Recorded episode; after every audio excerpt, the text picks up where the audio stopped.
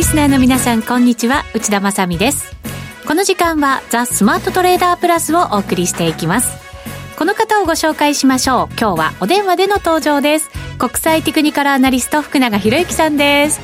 福永さん。よろしくお願いします。はい聞こえてます。よろしくお願いします。よろしくお願いします。はい。今日は外からですね。そうなんですね。ちょっとすいません。もうあの聞き取りづらいところがあるかもしれませんが何卒ご容赦いただければと思います。はい。では進めていきたいと思います。今日日経平均はですね、はい、328円高で終わっています。2万7000円台乗せて大引けです。ですね。ねいやもう本当にあの昨日と今日でも800円以上の値上がりですもんね。なんか下げる時も上げる時もなんだかこう偏りますよね。いや本当に内田さんのあの本当にお話しされてる通りであの本当にあのボラティリティが結構高いんですよね。はい。はい。で、あの、あと、あの、まあ、後ほど詳しくお話しますけども、売買高と売買代金がですね、結構今日は、あの、減少しておりまして。はい、そうですね。はい、えっ、ー、と今日は代金でいうと2兆3422億円、出来高は10億株をちょっと超えたぐらいですよ。そうなんですよね。ええであのこれはあの、えー、旧東証一部ということで今あのお話しされたのはプライムですもんね。はい、ですからちょっとまあ減るっていうのは銘柄数が減ってるので上場銘柄数が今1839銘柄なんですよね、えプライムの。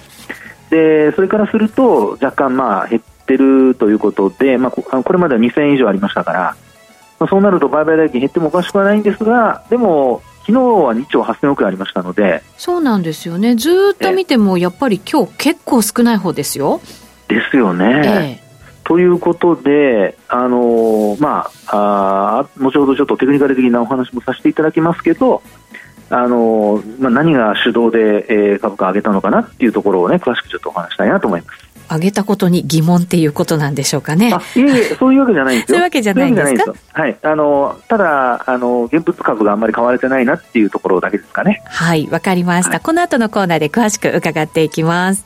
はい。えー、さて番組では、レギュラー出演者への質問を募集しています。番組パーソナリティの福永さんはもちろん、月1ゲストのマネックス証券吉田さん、岡本さんへの質問をお待ちしています。番組ホームページにあるスマトレ質問箱にお寄せください。それでは番組進めていきましょう。この番組を盛り上げていただくのはリスナーの皆様です。プラスになるトレーダーになるために必要なテクニック、心構えなどを今日も身につけましょう。どうぞ最後まで番組にお付き合いください。この番組はマネックス証券の提供でお送りします。スマートトレーダー計画、よーいドン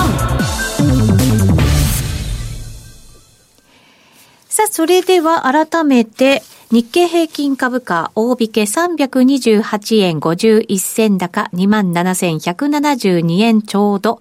そしてトピックスがプラス17.99ポイントの1908.05ポイントで大引けとなっています。福永さん。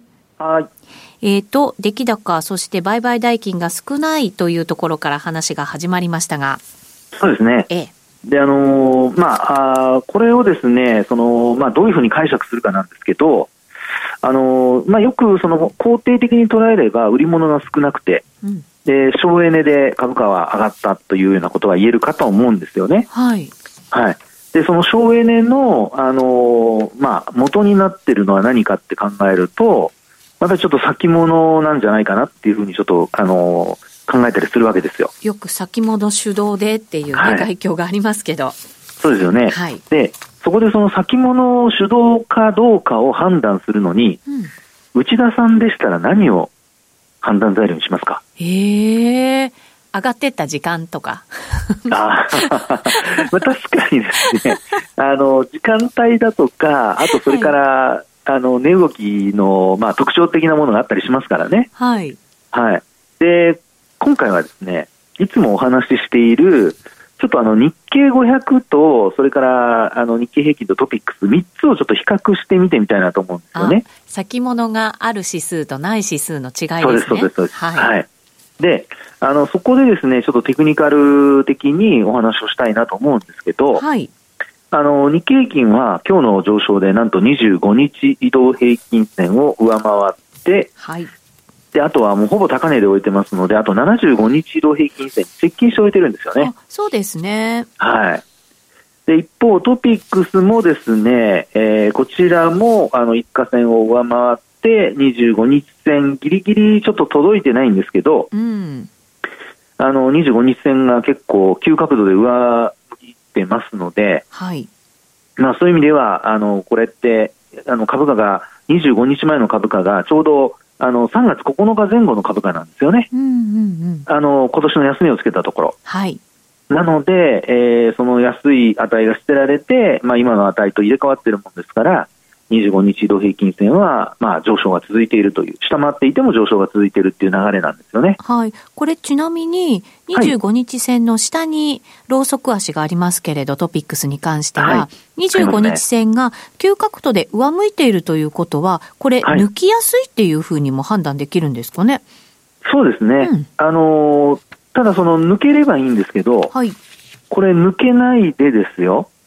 あのー、今の水準で、えー、まあ、なんでしょうか、その25日線抜いてくれれば、はい、あのー、25日前の値が捨てられますから、うん、あの、高い値と、まあ、あ今度高い値にこう、えー、バランスが取れていくので、25日線の上昇が続く形になるんですけど、はい、これ今、急上昇してますけど、上回れないとなると、今度は今の水準よりも高い値が捨てられて、うん25日線がこれ今度下向きに変わってきちゃうんですよね。早めに抜かないといけないということですね。そうです。はい。なので、えー、はい、75日線に接近しているところなので、安心して、えー、まあ、いいかどうかっていうのは、まあ、その25日線をやっぱり上回って維持できるかどうか、日経平均のように上回れるかどうかっていうところがポイントですかね。はい、わかりました。話それてすいません。はい、いえいえいえ。で、もう一つ、はい、今度日経500をちょっと見たいんですけど、はい。日経500はですね、全く25日移動平均線に届いてないんですよね。はい。で、あと、あのまあ、株価的には、その日経平均やトピックスと同じように、今日のほぼ高値で終えてるんですけど、はい。25日線とのですね、あの、価格差が他の、あの、2つの指数よりも若干あってですね、うんやっぱり動きとしてはちょっと鈍い感じなんですよね。はい。ということで、あの、先ほど内田さんが、あのね、えー、まあ、ヒントのような話をしてくれましたけれども、やっぱり日経500先物がないということで、これはですね、やっぱり戻りのちょっとこう現物だけで上げていく、もちろんあの、えー、採用されている銘柄で日経平均に採用されてたり、あるいはトピックスのウエイトの高い銘柄もあるとは思うんですよ。ええなんですけど、それ以外のところがやっぱりあのそれほどお、まあ、上昇していないというのが、この3つの指数の戻り具合を調べてみると分かるのではないかってところなんですよね。うそうすると、先物主導でですから、はい、えーと、どうでしょうか、現物にそれほど本格的な買いが入ってないっていうことになるんですか、結論。そうそうなんです、そうなんです。それがですね、あの今日の、まあ、あこの商いの大幅な減少、はいまあ、これがあの今あの、内田さんから話があったように、ですね現物をあまり買ってないんじゃないかっていうふうに見えちゃうわけですよ。現物をあまり買ってない、イコール、はい、崩れやすいとも言える。ね、はい先物、これもほら、あの内田さんが冒頭に話してくれた、あのー、まあ、ボラティリティが結構上がってますねっていう話あったじゃないですか。はい。でそれがまさに先物だと結構そのレバレッジをかけて、えー、上下にこう値段が動いてますから、まあ、そういう意味ではレバレッジをかけてる分だけ、まあ、株価は結構ボラが上がりやすいんですよね。はい。ところが現物のみで、えー、売買するとなると、もちろん信用取引とかもあったりはしますけど、うん、先物ほどのあのレバレッジは効いてないので、でなおかつ500銘柄あるわけじゃないですか。はい。となると、それに全部信用取引であの担保を積むとなると30%の担保が必要になってきますから、まあ、それでも3倍ぐらいしか買えないわけですよね。はい、となると、やっぱり現物で必要な、まあ、信用取引を含めたとしても、それに必要な代金と、先物で、え買って、それに連動するような運用でこう上がってくるようなあの値動きとではもう全然あの力の大きさが違いますよと、まあ、そういうことが考えられるのではないかってところですよね。なるほど、はい、あのどうですか、時期的に決算発表もこれからどんどんまあ出てくるということになりますので、そうですね。えーと、なかなか現物の方を本格的に、えー、買えないっていう面もあったりするんですかね？そうですね。それとやっぱり今日だけで言えば、あの明日がですね、あの結構海外市場あのお休みなんですよ、祝日で、はい、そうですね、アメリカもお休みですもんね。ね。 Good Friday でお休みということなので、はい、まあ、それもひょっとするとあの影響しているのかもしれないですけどね。債券なんか、今日からもう半日立ち会いだったりとかするんじゃなかったでしたっけ、はい確かそうですね。で、ただ、為替は確か明日は取引やってるんですよね。為替はよく動きますね。本当に、後でお話しますけど。はい。まあ、というところからですね、やっぱりあの、まだ、こう、25日線上回ってきてはいるものの日経平均はですよ。はい。あの、上下の激しい動きというのが、やっぱり現物の買いがやっぱり本格的に入ってこないと、えー、ボラティリティの高い状態がまだもうちょっとしばらく続くんじゃないかなっていうのがですね、今の3つの指標、指数をあの比べた、えー、結果、見えてくることなんじゃないかなっていうふうに思うんですよね。まあでも環境的にもそのウクライナの問題もあったり、はい、中国の景気どうなんだよっていう面もあったりとか、あと業績への不安感もありますから、なかなかやっぱりこう本腰入れてっていうわけにはいかないのかもしれないですね。そうですね、まあ、その分、やっぱり先物をまあ活用して、えー、結構活発に商いをしているということも、はい、まあ、あのマーケットの活性化ということから言えばね、一応プラスだとは思うんですけどね。ただあの、上下に動くと、やっぱり投資家の皆さん、あのどっちについていっていいのかって分からなくなっちゃいますからね。いやそうなんですよ、出遅れると、本当になんか往復ビンタ状態になるじゃないですか。そうそう、ね、本当そうですよね。はい高値で買っちゃって、安値で売っちゃってみたいな。はい。で、信用取引で逆張りいくと、それでね、また損失になっちゃうとか。そうなんですよ。で、しかもボラティリティ大きいとかって、本当大変ですよ。ねえ。いやなので本当に個人の方で、まあ、デイトレードされてる方なんかはですね、まあ、やっぱりプライムよりはどちらかというと、やっぱりスタン、あ、ごめんなさい、あの、えー、グロースですね。はい。グロース市場の方にあの資金を振り向けてるんじゃないかってちょっと思っちゃいますよね。で、そのグロース市場なんですけど、はい、実は今日ですね、売買代金は昨日上回ってるんですよ。あ、そうなんですか。ええ。えっとですね、売買代金、もちろんあの単位は全然小さいんですよ。ええ。小さいんですけど、昨日が1452億円だったんですよね。うんうん、で、今日が1535億円なんですよ。はい。ですから、まあ、あのー、800億円ぐらい、あのー、売買代金が膨らんでるっていう形なんですよね。はい。えですから、あのー、まあ、やっぱりあの短期勝負じゃないですけども、あの今のようにボラが大きくて、まあ、どっちに行くかちょっと不安な状況の東証、まあ、プライムと、それからあと、どちらかというと、値動きが一方方向に動きやすいグロースとで比較した場合、っぱりグロースの方が取引しやすいというふうに、えー、個人の方から見るとなってるんじゃないかなという、そういう印象なんですよね。それはあくまでも短期目線でっていうことなんですか、はい、だと思いますね。やっぱりあの、これも内田さんから話あったように、やっぱり決算発表がこれからね、いっぱい出てきますので、はい、なので、やっぱりそういう意味では、あの決算発表もあの一つ材料にして、えーまあ、売買代金が膨らんでいるっていう要因につながっている可能性はありますよね。うん。はい、これ、どうなんですかね、マザーズ指数で、そのチャートで見ると、ええ、はい、今日は日経平均もトピックスも陰線で終わってますけど、これは、えっ、ー、と、指数はもちろんマイナスですし、しかも陰線で終わっててっていう感じなんですよね。はいはい、そうですよね。はい。ただ、あのー、これ、チャートで見ると25日線上回ってるんですよ。ただ、25日線下向きじゃないですかね、これ、どうだろう。微妙。25日線ね、これ、うん、上向いてます。あそうなんですか。目ではわからないぐらいですね。はい、でね、あのー、今ですね、今日、あの、マイナスになった、まあ、あの、テクニカル的な要因って考えると、75日線上回って始まったんですけど、はい。押し返されておいてるんですよね。あ、そうなんですか。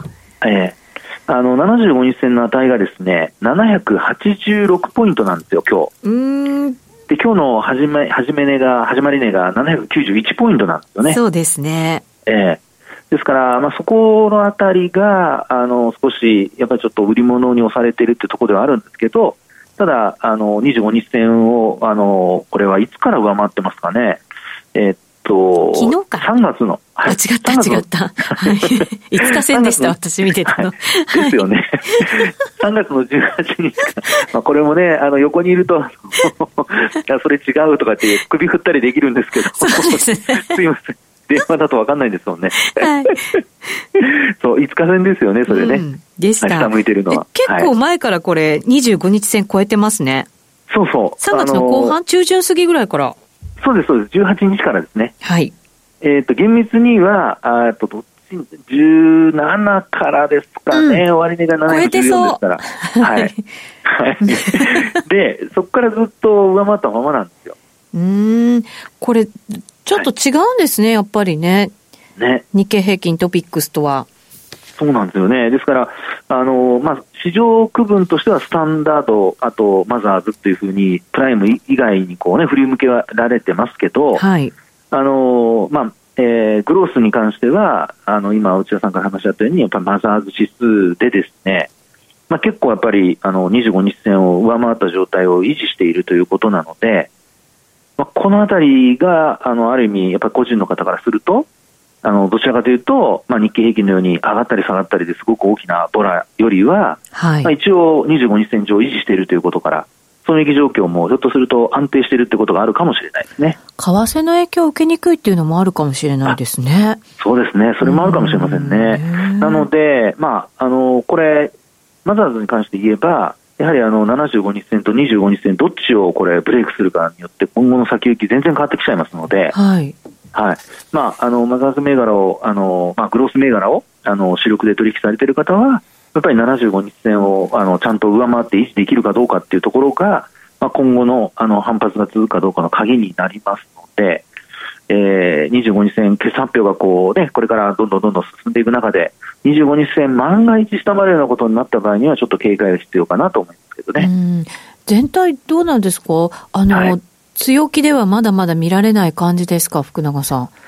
そうですね、やっぱりあのボラが高くて、で上下動をするじゃないですか、あの今週火曜日は、ね、500円近く下落して、昨日は500円以上値上がりして、はい、で今日もまた300円高っていうことなので、まあ、そう考えると、やっぱりちょっとやっぱりまだ安定度っていうところでは、もう全然、あのえー、まあそうですね、安定度っていうところ、まあ安定度っていうか不安定ですよね。あの、シンプルに言えば。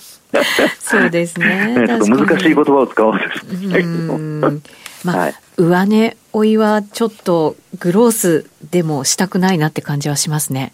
正直。うん、はい。今、はい、ですから、今、今本当にですね、あの、投資家の心理を、長さんが、あの、まあ、代弁してくれた部分があるかもしれないので、はい。あのまあ、私も特にあのね、石橋を叩いて渡る人でございますから。まだ叩く時期でもないって感じじゃないですか、福永さん。いやいやいや、いやそんなことないですよ。まずはまあ今叩いてる状況ですかね。そうですか。はい。うん。えー、そろそろ？はい。そろそろ。あの、そろそろ、はい。というのも、あのこれ、えっと、2月の24日にマザーズは安値をつけてですね、その後安値更新してないんですよ。そうなんですよね。早かったですもんね、日経平均とかトピックスよりは。その通りです。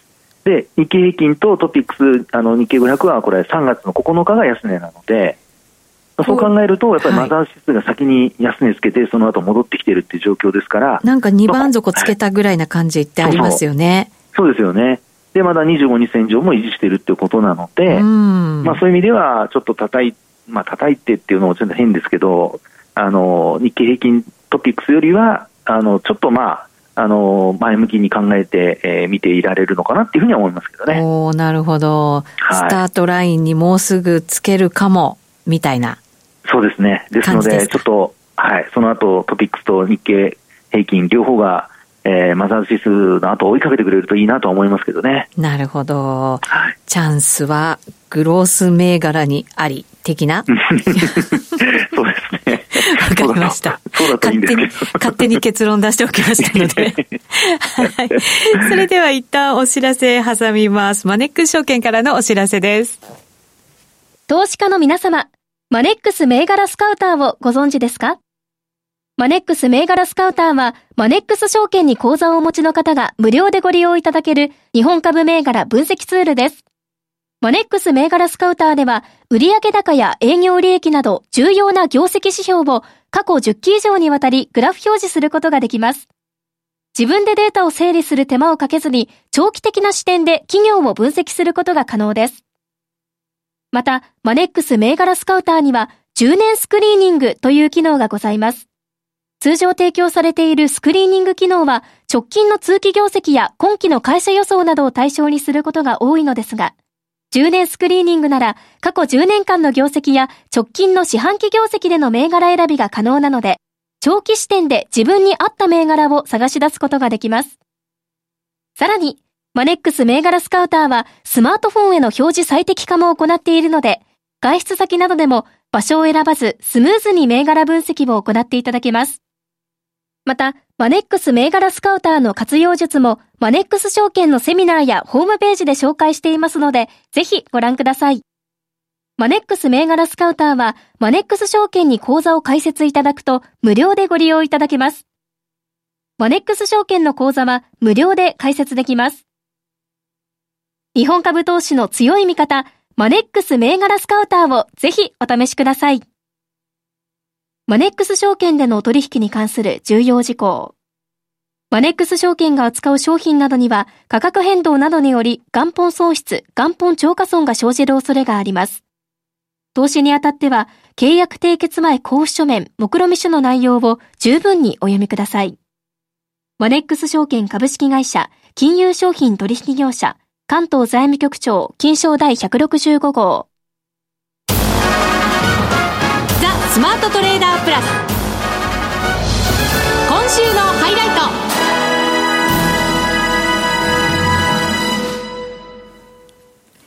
ここからは福永さんに為替の分析をしていただきます。現在、ドル円が125円29銭から30銭あたりでの推移となっています。福永さん、ドル円も、えっ、と、126円台までありましたね、直近では。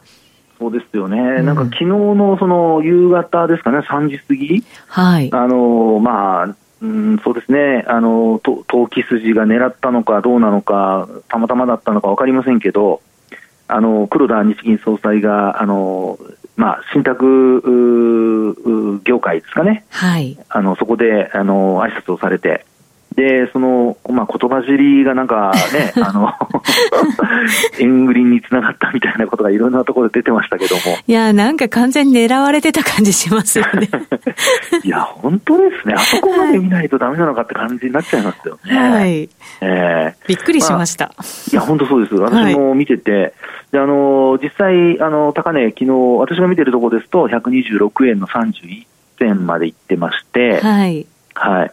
でそこのあの、まあ、過去の高値水準というのが、もうあの2015年の6月につけた125円の84銭、はいまあ、これを上回ってきたってとこですもんね。そうなんですよね。はい、前回だからそこで、えっ、ー、と、黒田総裁が、はい、これはちょっとって言って、そうです。ガクンと下がった経緯ってありましたよね。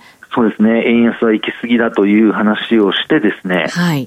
で、その後97円まで、あの、2016年の6月ですけど、ちょうど1年かけて、125円から97円まで一旦落ちる場面あったんですよね。はい。はい。で、今回は、その時と、まあ、あの、例えば、えー、まあ、テクニカル的にボリンジャーバンドを見て比較したりするとですね、あの、当時は、あの、そういう話が出た時に、プラス2シグマの手前ぐらいなんですよ。はい。ということは、あのどういうことかというと、今ですね、昨日の上昇っていうのは、これ、プラス3シグマ超えてるんですよね。お全然違いますね。ですね。うん、ですから、あのまあえー、前回は上値を抑えるような黒田日銀総裁の発言。で今回は逆にこうあの円売りを加速してしまうような、まあ、そういう発言ですよね。はい。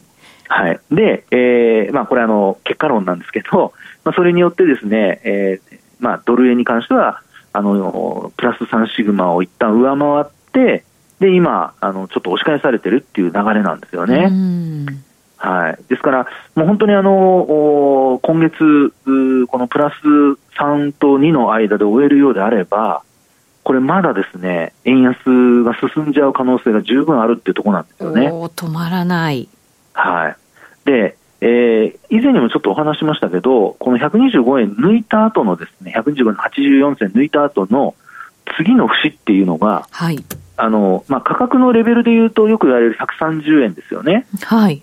で、あの、それよりも、あの、まあ、節というところで言うと、あの、霧のいいところではなくて、これ2002年にですね、うん、135円の14銭っていうのがあるんですよ。はい。で、もうこの20世紀というか2000年に入ってからのこれ見ると、135円のところが一番高いんじゃないですかね。これ、そこ目指しちゃうんですか？そうすると、テクニカル的には。あのー、まあ、今お話したように、やっぱりプラス2シグマで止まるようであれば、目指す可能性が出てきますね。なるほど、はい。はい。で、プラス2シグマを下回るようなことになると、今度はあの、えー、これ、こういうのをですね、ヘあのヘッドフェイクっていうんですけど、ヘッドフェイク、はい。はい。まあ、要は、あの、頭がどんと突き出してですね、プラス3シグマを突き出して、うん、えー、突き抜けて今度戻してきて、うん、で、そこから、あの、今度はもう、一旦、まあ、エネルギー出尽くしのような形になって、価格が落ち着いていくと。はい。だそういう状況になるかどうかってとこですよね、今回は。うん。そうすると、今月の終わり方が重要ってことですか？はい、そうですね。ですから、月末にかけて、あの、まあ、もう、今日126円、もう下回って125円の前半まであの落ちてるじゃないですか。はい。なので、このままあの125円を割るような流れになるようですと、まあ、ちょっとやっぱり、あのまあ、ドル高、まあ、対円でのドル高っていうのは一服する可能性が出てくると。うんでも、月末にかけてまた戻していくようだと、これはもう本当にあの130円、えー、から先っていうのがですね、また視野に入ってくるってことになるんじゃないかなと思いますけどね。